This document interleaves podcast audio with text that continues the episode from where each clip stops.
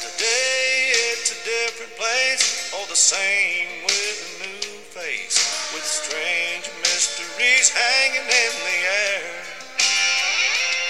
Hey everybody, ghoulish greetings to each of you. Those cool tunes you just heard are, of course, courtesy of the lovely Bobby Mackey, and I'm your host, Tessa Morrow. And thank you so much for stopping by Paranormal Prowlers Podcast. Mary Ann Nichols, Annie Chapman, Elizabeth Stride, Catherine Eddowes, and Mary Jane Kelly. What do these women have in common? These five women all came face to face, pure evil, and met horrendous, gory deaths in the Whitechapel district of London. Her life is gone in an instant by a man The year is 1888. A murderer is on the loose. Soiled doves are being brutally murdered. Just who exactly is slicing and dicing these women? Responsible for the Whitechapel murders, we of course know him as Jack the Ripper. But who's the man behind the name? My friend Russell Stephen Edwards is a ripperologist from the beautiful United Kingdom, and he's here this week to talk all things Jack the Ripper. Russell Stephen Edwards, my friend, thank you so very much for joining me. Welcome to Paranormal Prowlers Podcast. It's a pleasure. Nice to be on here. Pleasure is absolutely all mine. I always have a blast talking with you. Now, Russell, going to Whitechapel has always been on my list of places to go to. I mean, to be honest, I love to go everywhere in the UK, but the Whitechapel I've always wanted to go to, just the whole area in general. I know you've been there several, several times. Can you describe that area for us? Yeah, of course. Well, as you know, back in the 19th century, it was very impoverished and a mass place for immigration. But nowadays, you know what? People go there, and it, it's still it's vibrant with the Bangladeshi community, with all the curry houses and Brick Lane. Um, now Spitalfields at the other end um, of Brick Lane is now becoming sort of a very new, vibrant Soho, if you like. So it's quite alive with a lot of, of history. So the thing is, when people read books or they look at documentaries, especially about Jack the Ripper, you think it's all gone, but there's a huge amount that's still there. And all you have to do is look. But you can still still see the remnants of prostitution. You can still see the remnants of homelessness down there. And there's still cobbled streets. There's still the Georgian houses. Not as many as there was, obviously, but it's still alive. It's, it's got this certain, it's got this certain feel about it that it's funny. You can't get that feeling in any other part of London. I found. So you know what? Very well worth a visit, and it's a, there's something magnetic about the East End. that's very hard to put a finger on, but it's once you you go there, you'll know exactly what I mean. Fantastic. Yes. And that was what I was actually curious. I was going to ask about was like if there's still a lot of the original buildings there and stuff. And I just I look online at your pictures that you post about throughout that area, and it just boggles my mind. When you're there, Russell, do you ever envision uh, the victims walking down the street or Saucy Jack lurking in the shadows? It's funny, you know, because doing the research that I've done, so I've been there all hours of day and night, but especially in the you know the, the dead of night, if you like, when London sort of goes to sleep, and it's got this motionless, you know, it's like a, a very weird, eerie feeling. Um, obviously, I knew where he lived, uh, the murder scenes. So when you walk around these at specific times, which I did during the research, you can really feel. It, it's it's really odd the, the amount of people that visit that area for this specific story. You know, you read the reviews, you, you'll see the sensation they feel when they literally you take them like a step back in time. It's quite amazing, really. Yes, absolutely. And so you know, the known five victims, as we know, are Mary Ann Nichols, Annie Chapman, Elizabeth Stride, Catherine Eddowes, and Mary Jane Kelly. Besides their occupation, Russell, is there anything else that they had in common that you know of? You know what? They literally lived a stone's throw from each other. So mm. in Dorset Street, where Mary Kelly, sort of a little offshoot, a little alley called Miller's Court, So that's where Mary Kelly had her own room. But we know the two, I think it was Catherine Edwards and Annie Chapman, they had they stayed very regularly in, in the Doss houses in Dorset Street. So it's really odd because there's never been a link, you know, to say they knew each other. No one's ever, you know, reached out and thought, you know what, well, actually, they must have known each other. But there's never, you know, they portray that in the films. Yeah. There's nothing documented where they actually were friends or had knowledge of each other. But I say that, but when um, Catherine Eddowes uh, was arrested, the first words were, I think she said she was arrested, and what she said nothing. And then she gave the name Mary Ann Kelly. I know Mary Jane Kelly literally was where she was, where, you know, literally the address that she gave in, oh, I think of the name, I'll come to the name in a minute, where she where she said she lived is literally within five, not even, I'd say two minutes walk from where Mary Kelly lived.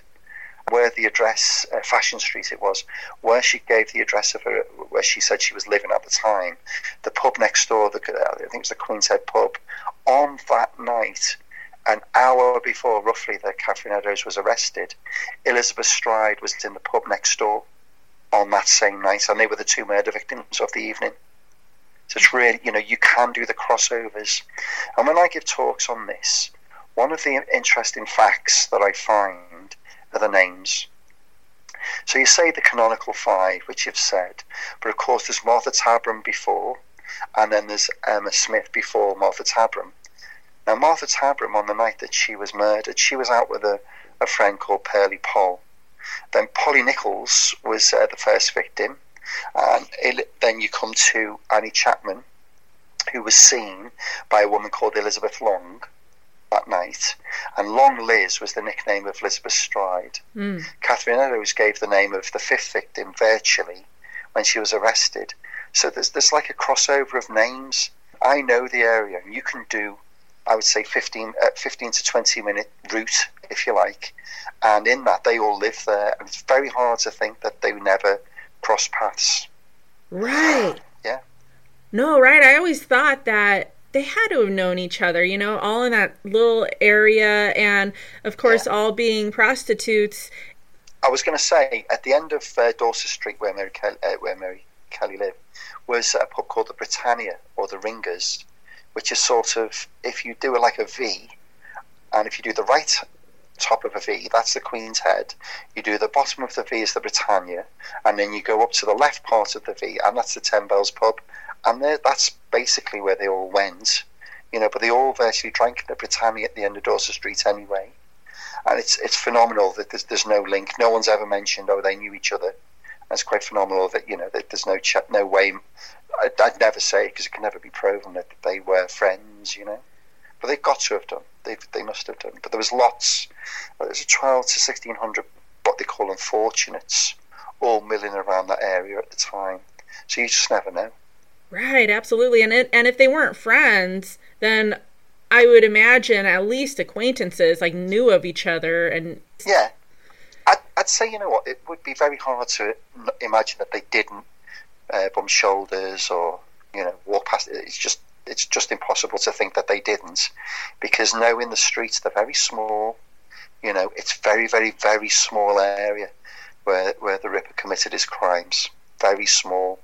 And at one point, if you stand at the Ten Bells, if you sort of look right, that's where the second victim was um, Annie Chapman was murdered. If you go diagonally left, that's where Mary Kelly was. If you look left, literally rows down is Thrawl Street, where Polly Nichols lived. You know, and um, again, Elizabeth Stride used to drink in the Queen's Head, which is literally one minute to walk away from the Ten Bells. So they're very much on the, the doorstep of the Ripper. Oh my goodness. Yeah, I had no clue that it was Yeah. that small. And I liked how you described it as a V, you know, and just the points and stuff.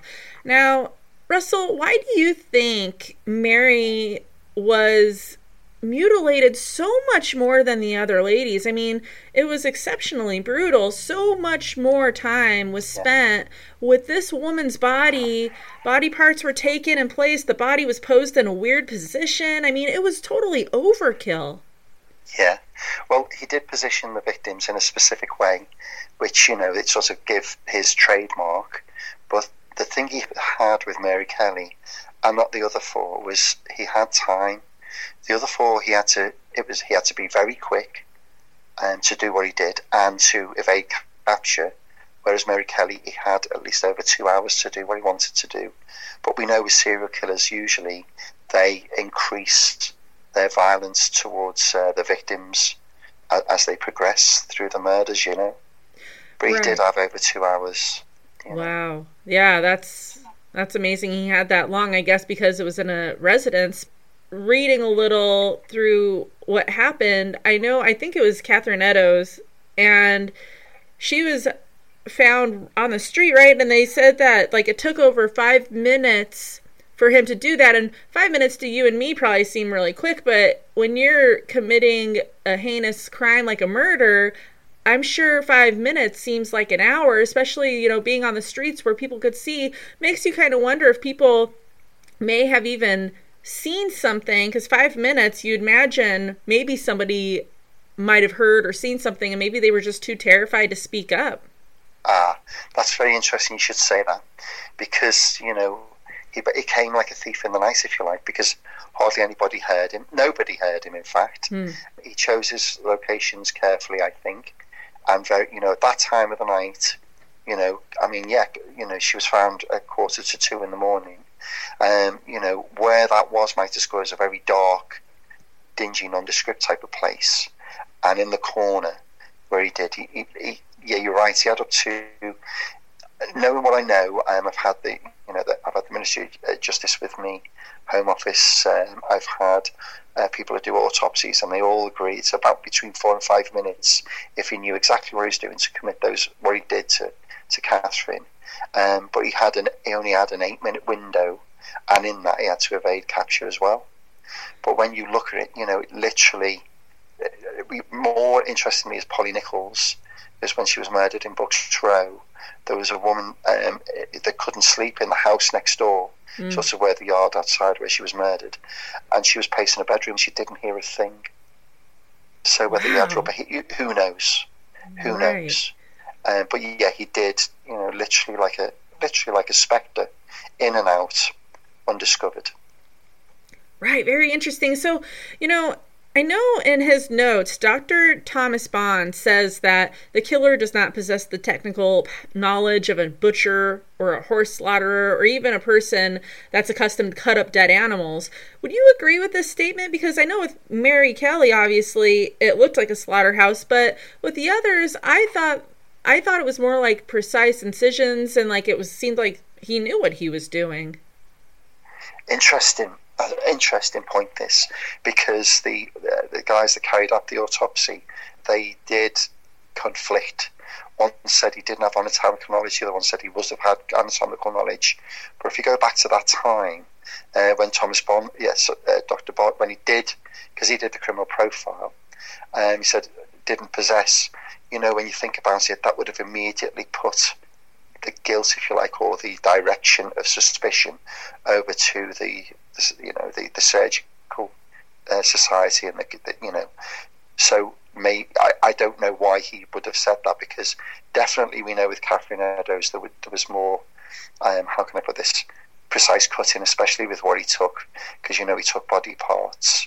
Not so much Annie Chapman. I've just done a, re- a lot of research into Annie right now for something I'm doing, and he sort of look, took a clump of Annie, if you like. Um, we know that Polly was basically, you know, she was disemboweled, but you say her, what do we a viscera was protruding. With, we know the third victim, he didn't have time, so he didn't take anything with him. And yes, with Mary Kelly, you know, you couldn't say because it was just, as you say, more slaughter, you know, taking the, the, the human being apart and sort of dehumanizing it. So it's up for debate, but again, we don't know because we weren't there at the time. Right, absolutely.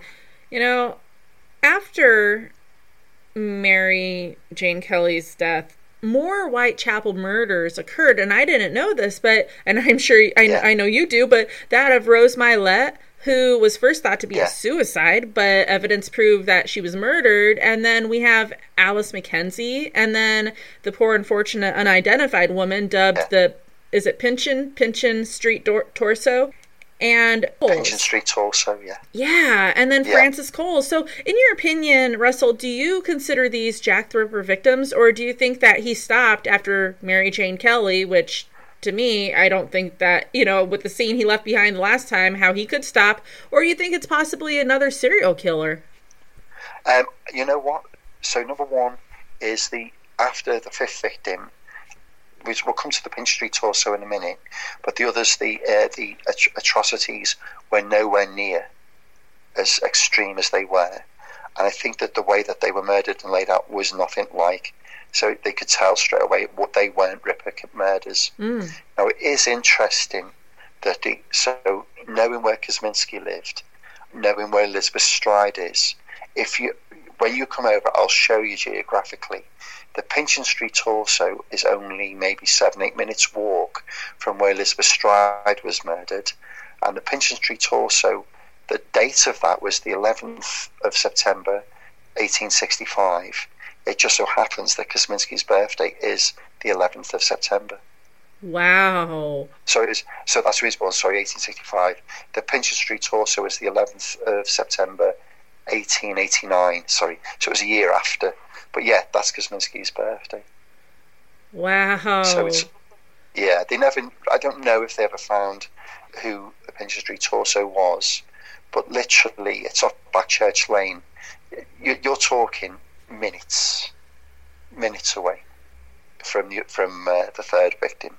and about ten minutes, not less than less than ten minutes from where Kosminski lived at the time. oh my god. Mind blowing. But I'd never say I, I could never, you know, what I've done is pure fact, based on fact and scientific research. So I could never speculate. But it is interesting the date of the Pinchin Street torso. Right, absolutely. Now, you know, so we have the the five that we know of, and do you think that there's possibly others out there? Do you think that Emma Elizabeth Smith and Martha Tabram are victims as well of the Ripper? You know what? Uh, Emma Smith, uh, more like a murder. Um, she did, I don't know if she resisted payment of the thugs or the high risk gangs who used to bully these women at the time, but they tried to just take her livelihood and mug her, and there was three of them. D- d- Open speculation on that one. But when it comes to Martha Tabram, interestingly enough, long sharp blade, you know, six to eight inches in length, the veracity of what he did to Martha, because when you, you know, the research and work out and analysis analysis of the murders, you look at, you know, when you stab someone 39 times, hmm. you'd say that's very personal. You know, do you stab somebody and run away? Do you, he may, you know, I've got a feeling, I have stated this before, that was his first attempt, but of course you could never prove that. But there's a feeling, considering the geography and considering where uh, Martha Tabram was, but she was murdered, there's a feeling that she possibly, there's a possibility she was his first. Wow, that's incredible. Now, you know, Russell, many serial killers in the past and present day, they just get off on taunting the authorities and the communities. One way Yeah. they do this, as we know, is by letter, and the Ripper himself did this a few times. Russell, what can you tell us about the letters or the postcards? Yeah. Um, interesting enough, I've just done work again. Um, there was speculation at the time. Uh, the Dear Boss letter, written in red ink, we, that, that's known to be an enter- enterprising journalist that actually was named uh, several years after, decades after. So we know the Dear Boss letter, name, giving the legend of the name Jack the Ripper, uh, wasn't written by the murderer. But the thing is, the Saucy Jacky postcard, another one, that come out, I think it was the 1st of October, maybe just after the double event where, you know, Elizabeth Stride and Catherine Edwards was murdered within an hour. They, they speculated that the handwriting on the Saucy Jacky postcard was very similar to the Dear Boss letter. So, and when you look, there is, there's quite a lot of similarities. Again, I'm not a handwriting expert. They knew all the other letters were fake. Saucy Jacky was fake. Everything was fake. But the one interesting thing was the the From Hell letter that was received by um, was it George Lusk, the head of the Vigilance Committee, on the 16th of October 1888, with half a kidney That's the one that is the most fascinating because it's not signed Jack the Ripper. It's very sharp. There's a very they, all the analysis of the misspelling. So you could say that was an immigrant that didn't have full knowledge of, of you know the English language, if you like. If anything, I- would say that's the one to look at, even though it did disappear a few weeks after it was you know that it was sent. So that's the only letter that's worth looking at. Ugh. And see, this is why I love talking with you because I always learn. I always learn things about this case when I talk to you, and it's just Thank you. yeah, no, absolutely. Thank you. So, walk us through, if you will, some of your research and the ultimate search for the unnamed mysterious killer. I know it was hard work and countless hours and dedication.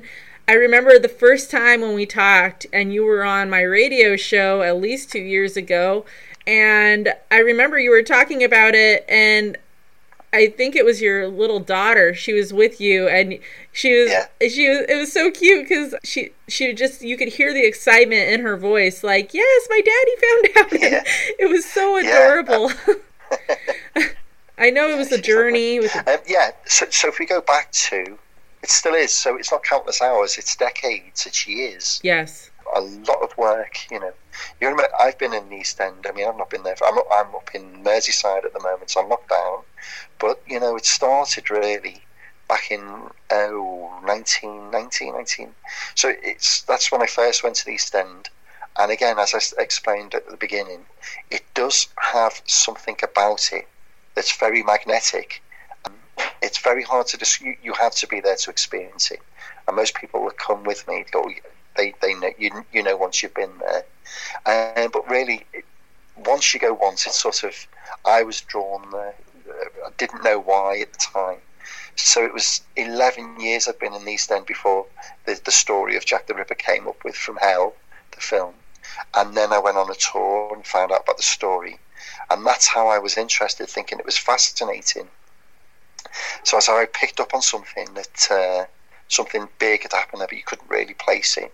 Then I realised all the murders had happened where I'd been for 11 years. Um, and that's where I got the story. So really, some of the research was based on primary research. So after doing five years at university, so I've done 10 years at uni now.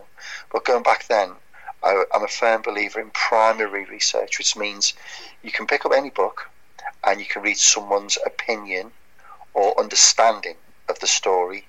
But if you want it for your first hand, uh, you go to the archives, which are in Kew, and read it yourself because there the police files are. That's what you can get. So one there's there's a, there's loads. So I'll give you two little instances. If you read the murder of uh, Elizabeth Stride and Catherine Eddowes, technically yes, they were murdered on the 30th of September because it was in the early hours. It was like one o'clock and 145 when they were discovered. Mm. But actually, it was the night of the 29th of September. Now, if you go into the archives and you look, they're both documented as uh, Elizabeth uh, Stride, 29th of September, Catherine Eddowes, 29th of September. There's a statement of a man uh, that was discovered with blood the night after, so, so the morning of the 8th of September when Annie Chapman was discovered murdered. And there's a woman in a pub called Mrs. Fiddymont that said a man come in and had a drink and he was covered in blood. And it's got the name of a man called Joseph Isenschmid. Now, obviously, I've done the files. I found uh, Isenschmid, and his name's Jacob. So you, everybody misinterprets a story because they think that's somebody's written it and think, oh, take it as read. Go and do the primary research. That's where you find the real story, the real answers. So when we took Dr. Uh, I think it was Dr. Thomas Brum, when I went to do the original, the research, which is his um, uh, criminal profile, one of the first is in there. It's as if, for me, when you know the man that I named, it's as if they caught him and then they wrote the the criminal profile on him because it's exactly who he is. So it's it's it's that's when I talk about the research. The research takes you, it pulls you in. And I've recently spoken to a guy that's found a letter that's that links to the murders, Mm. and he's at the, the, the, the other end of this journey that I'm at, and it does engross you. So the more primary research you can do, and it's all there for you to find, not a lot of it's missing, you can find out for yourself. And that's where I, a strong advocate of that. Somebody did confront me and said, oh, you know what, this book says this and this author says this, and it conflicts with you. I said, yeah, but you've read that book. Have you gone and done the research? Because if you had, you know you wouldn't be saying this to me. So people who read books and lots of supposition with the what if and whatevers, they're the people that I find, well, go and do the research and then go back and look at what you've just said, and you will find that you would conflict with your statement. So that's what I'd say. That's so a good point go. because just because there's a book with something in it doesn't mean that it's true. Yeah. You know, that's that absolutely. You know, that could be a made up thing. That could be fiction, nonfiction. Yeah. It could be somebody's opinion. I mean, it's just a lot. So you're right. Research goes yeah. a long way, not just reading a book. I mean, I'm a huge avid reader, but I don't, you know, take yeah. every single word with the. yeah. Yeah, and I know that the, you know you there was evidence the disparity there. of opinion. Right. Yes. And I know that there were other types of evidence, such as like the shawl. What was the importance of this shawl? Okay, so the one thing about the shawl, it took me a lot of work before I bought it to know that what I was buying, but really there is no other physical evidence of this magnitude, if you like, in existence. Mm. So that's the significance of this because the victims, you know, even though Cavanero's possessions were documented, the, the wasn't even part of it at the time. Thankfully, there's 13 newspapers that got that report you know, about this garment before before it was taken, if you like, before it was given away, if you like. And the Shaw's is the only physical piece of evidence linking the murders. And that's the significance of that, really, because all, all the victims' possessions were burned. The where they were found was all the evidence was washed away. And I know that if you look back then to where we are now, the opposite. So you know, that you never thought of taking some DNA samples or anything or crime scene evidence back then. Whereas now, if they did what they did today back then, I'm sure they would have found the murderer quicker. My God, it's just it's bone chilling. And so this case, everybody knows about this case, Jack the Ripper. I I don't think there's one person out there that doesn't know about this case. Now, Russell, describe the moment yeah. you found out the identity of Jack the Ripper. You know what? Um, before the show, before everything, when I did the research, I came to the logical conclusion without any real evidence, you could say anybody was Jack the Ripper and try and fit a story around it, which is what people I find have done. Um, and good luck to them. I only, I did have somebody in mind even though it couldn't be proven he was there at the time. Um, you can say anyone. You can literally, you know, people are saying, "I think it's James, May- James Maybrick's brothers, the murderer," and you think, "Well, how could you could you put that in a court of law?" No, but you can su- suppose that he was there. There's a very spurious one called Uncle Jack, which I dug out a book from my archives uh, quite recently, and that's because he, this guy treated Polly Nichols once, and because of this, this guy said, "Well, he was Jack the Ripper." All great sto- stories to fill. So when I identified something very significant on the show, I knew it'd been in the Crime Museum at Scotland Yard, and I called Scotland Yard. And this significant information that I had, I shared with the, the curator of Scotland Yard at the time. And because I, I let him know that, he told me who Jack the Ripper was. So it was because Scotland Yard gave me the name, which is why I worked on that name and no other it was, and I'll tell you what the sensation was like um, falling off your chair and not falling off your chair all at the same time. yeah, yeah, I could only imagine. I that must have been mind blowing. I mean, because this case, 1888. I mean, and what year was this when this happened? When when you found out? Oh, um, it was 2007. Wow. Yeah, it was so March 2007. Yeah, uh, a very old, cold case for sure. So, like you said, there were so many suspects. I think even some royal members, right? Am I correct in saying that? That there were even some. Ah, okay, so this is the thing: people get fixated on suspects. Prince Albert Victor, so Queen Victoria's Queen Victoria's son, was named as a suspect, and yet he wasn't even in London at the time of the murders. And in fact, at one of the murders, he was with in Balmoral with Queen Victoria herself Oh wow. and yet they still so he's with the Queen of England. So how on earth? And yet, you know, um, he's meant to have murdered these. So no, you know. So yes, it's a great romantic story, if you like. and I remember a documentary in 1988 saying that the if somebody would have said now, uh, back in 1988, that if Queen uh, Prince Albert Victor was the Ripper, they'd have a huge case of defamation or libel against that person. So people just arbitrarily throw names out there, and they're just spurious. I'll give you one more. Walter Sickert, who was meant to be uh, Patricia Cornwell's prime suspect through DNA on a stamp, um, he was in Paris. So he got on a train from Paris, got over to London, murdered somebody, got back on a train and went back to Paris. It's like, well, that's quite a big ask and a quite a big guess that he was Jack the Ripper. So he wasn't, you know, people weren't even in the country. Deeming was meant to be in um, South Africa at the time, another guy, another suspect. So they're all just suspects that just people get fixated on. Not, no, no, no, no. Let me rephrase that. They're not suspects at all. They're just named people that people get fixated on Yeah. and try and fix that and fit that name to the story. There were only ever three named suspects, and Kosminski was one of those.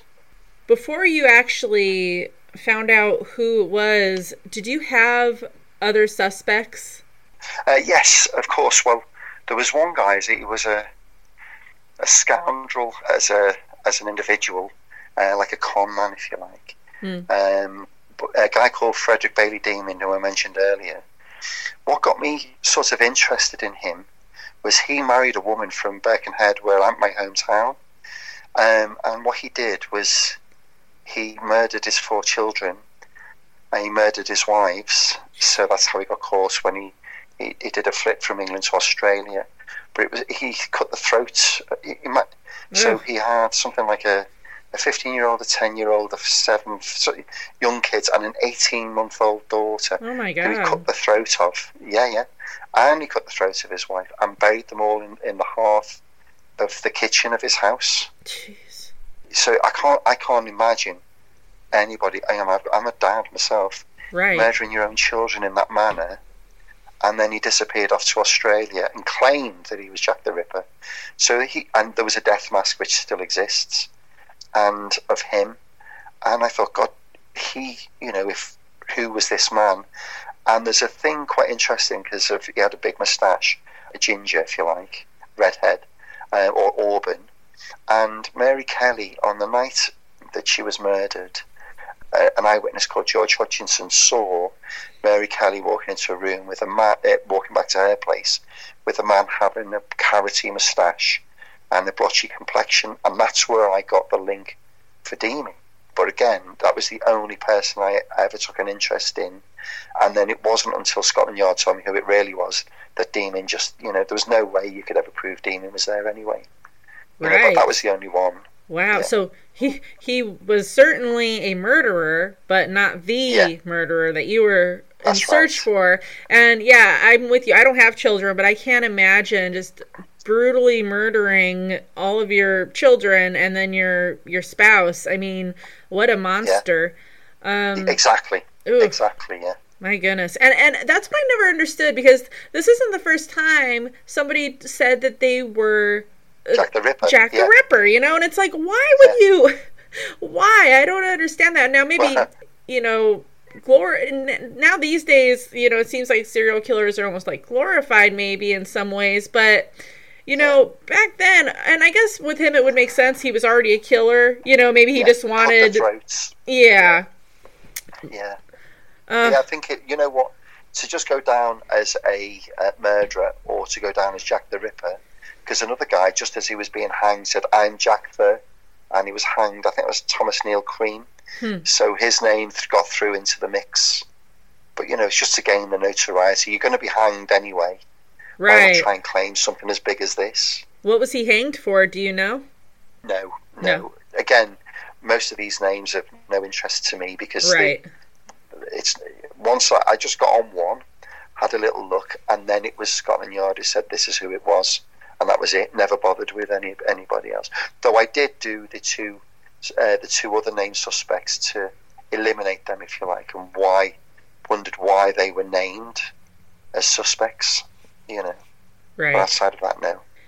Okay, Russell. Now the big main question. What is the name of the man? And tell us a little bit about him. Like what he Sure. Yeah.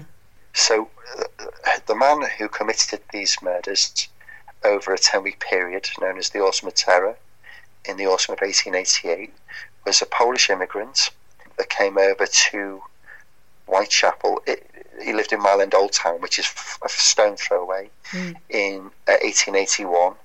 Was a man by the name of Aaron Kosminski. Aaron Kosminski.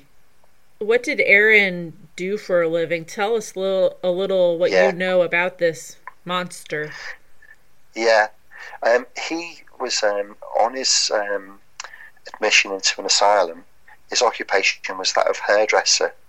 Uh, back then, hairdressers and barbers or barber surgeons performed rudimentary uh, procedures, um, medical procedures. You know, so he would have had some anatomical knowledge.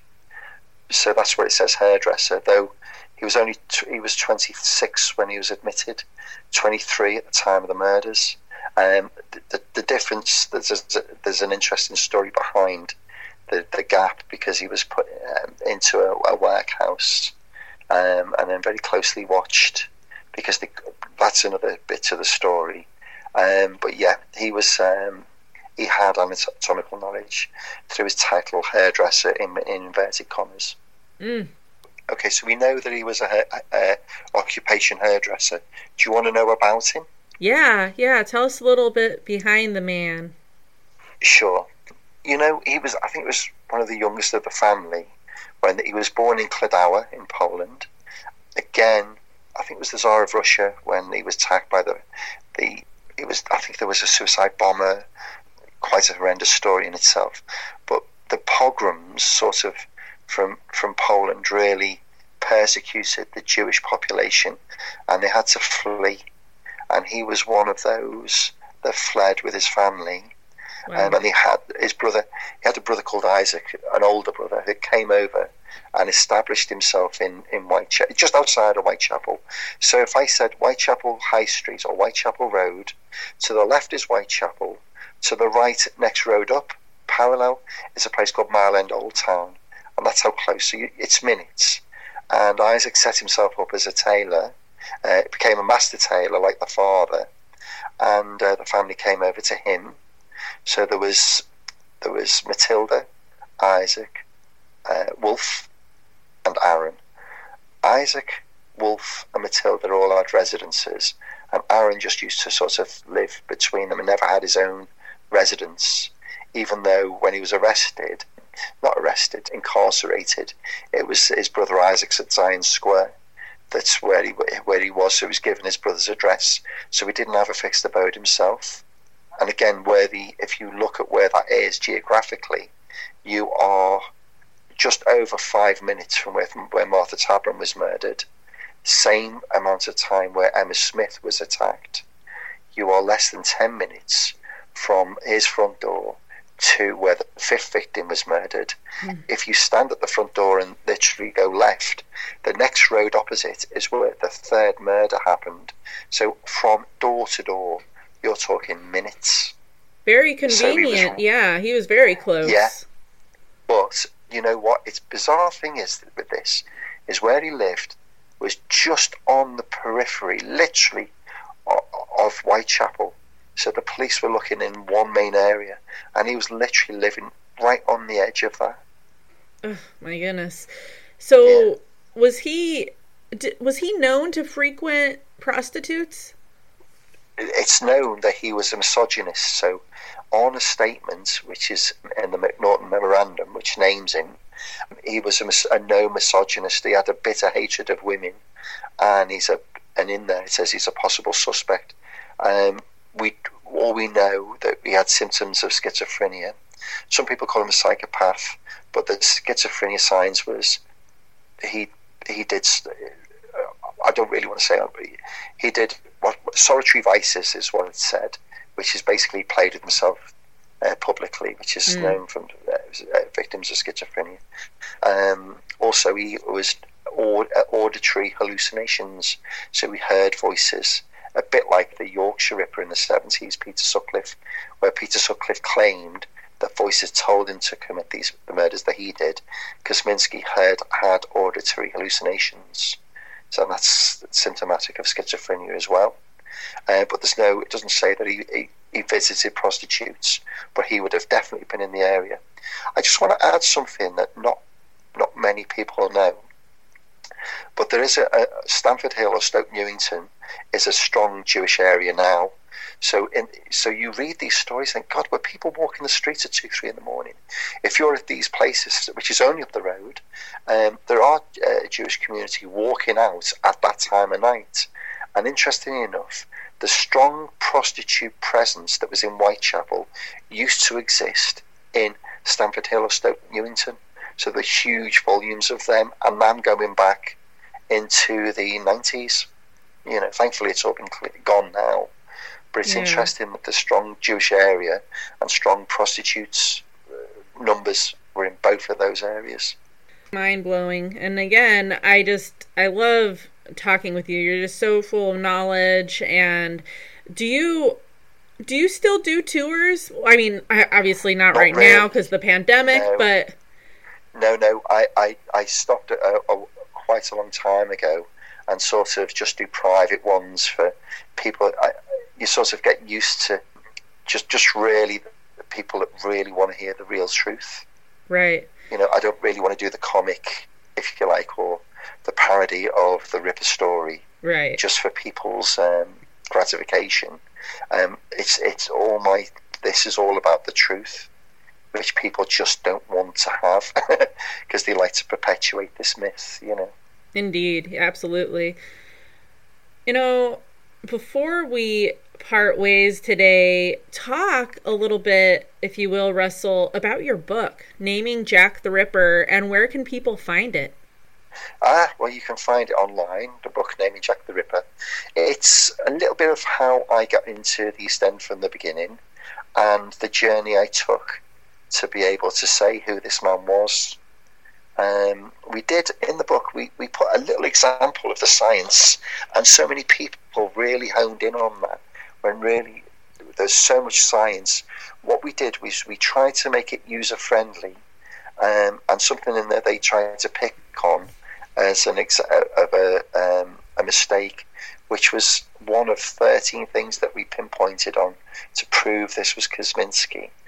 The book itself is this fascinating insight on how I started from nothing, uh, just going into the East End, to being able to categorically state who the real Jack the Ripper was.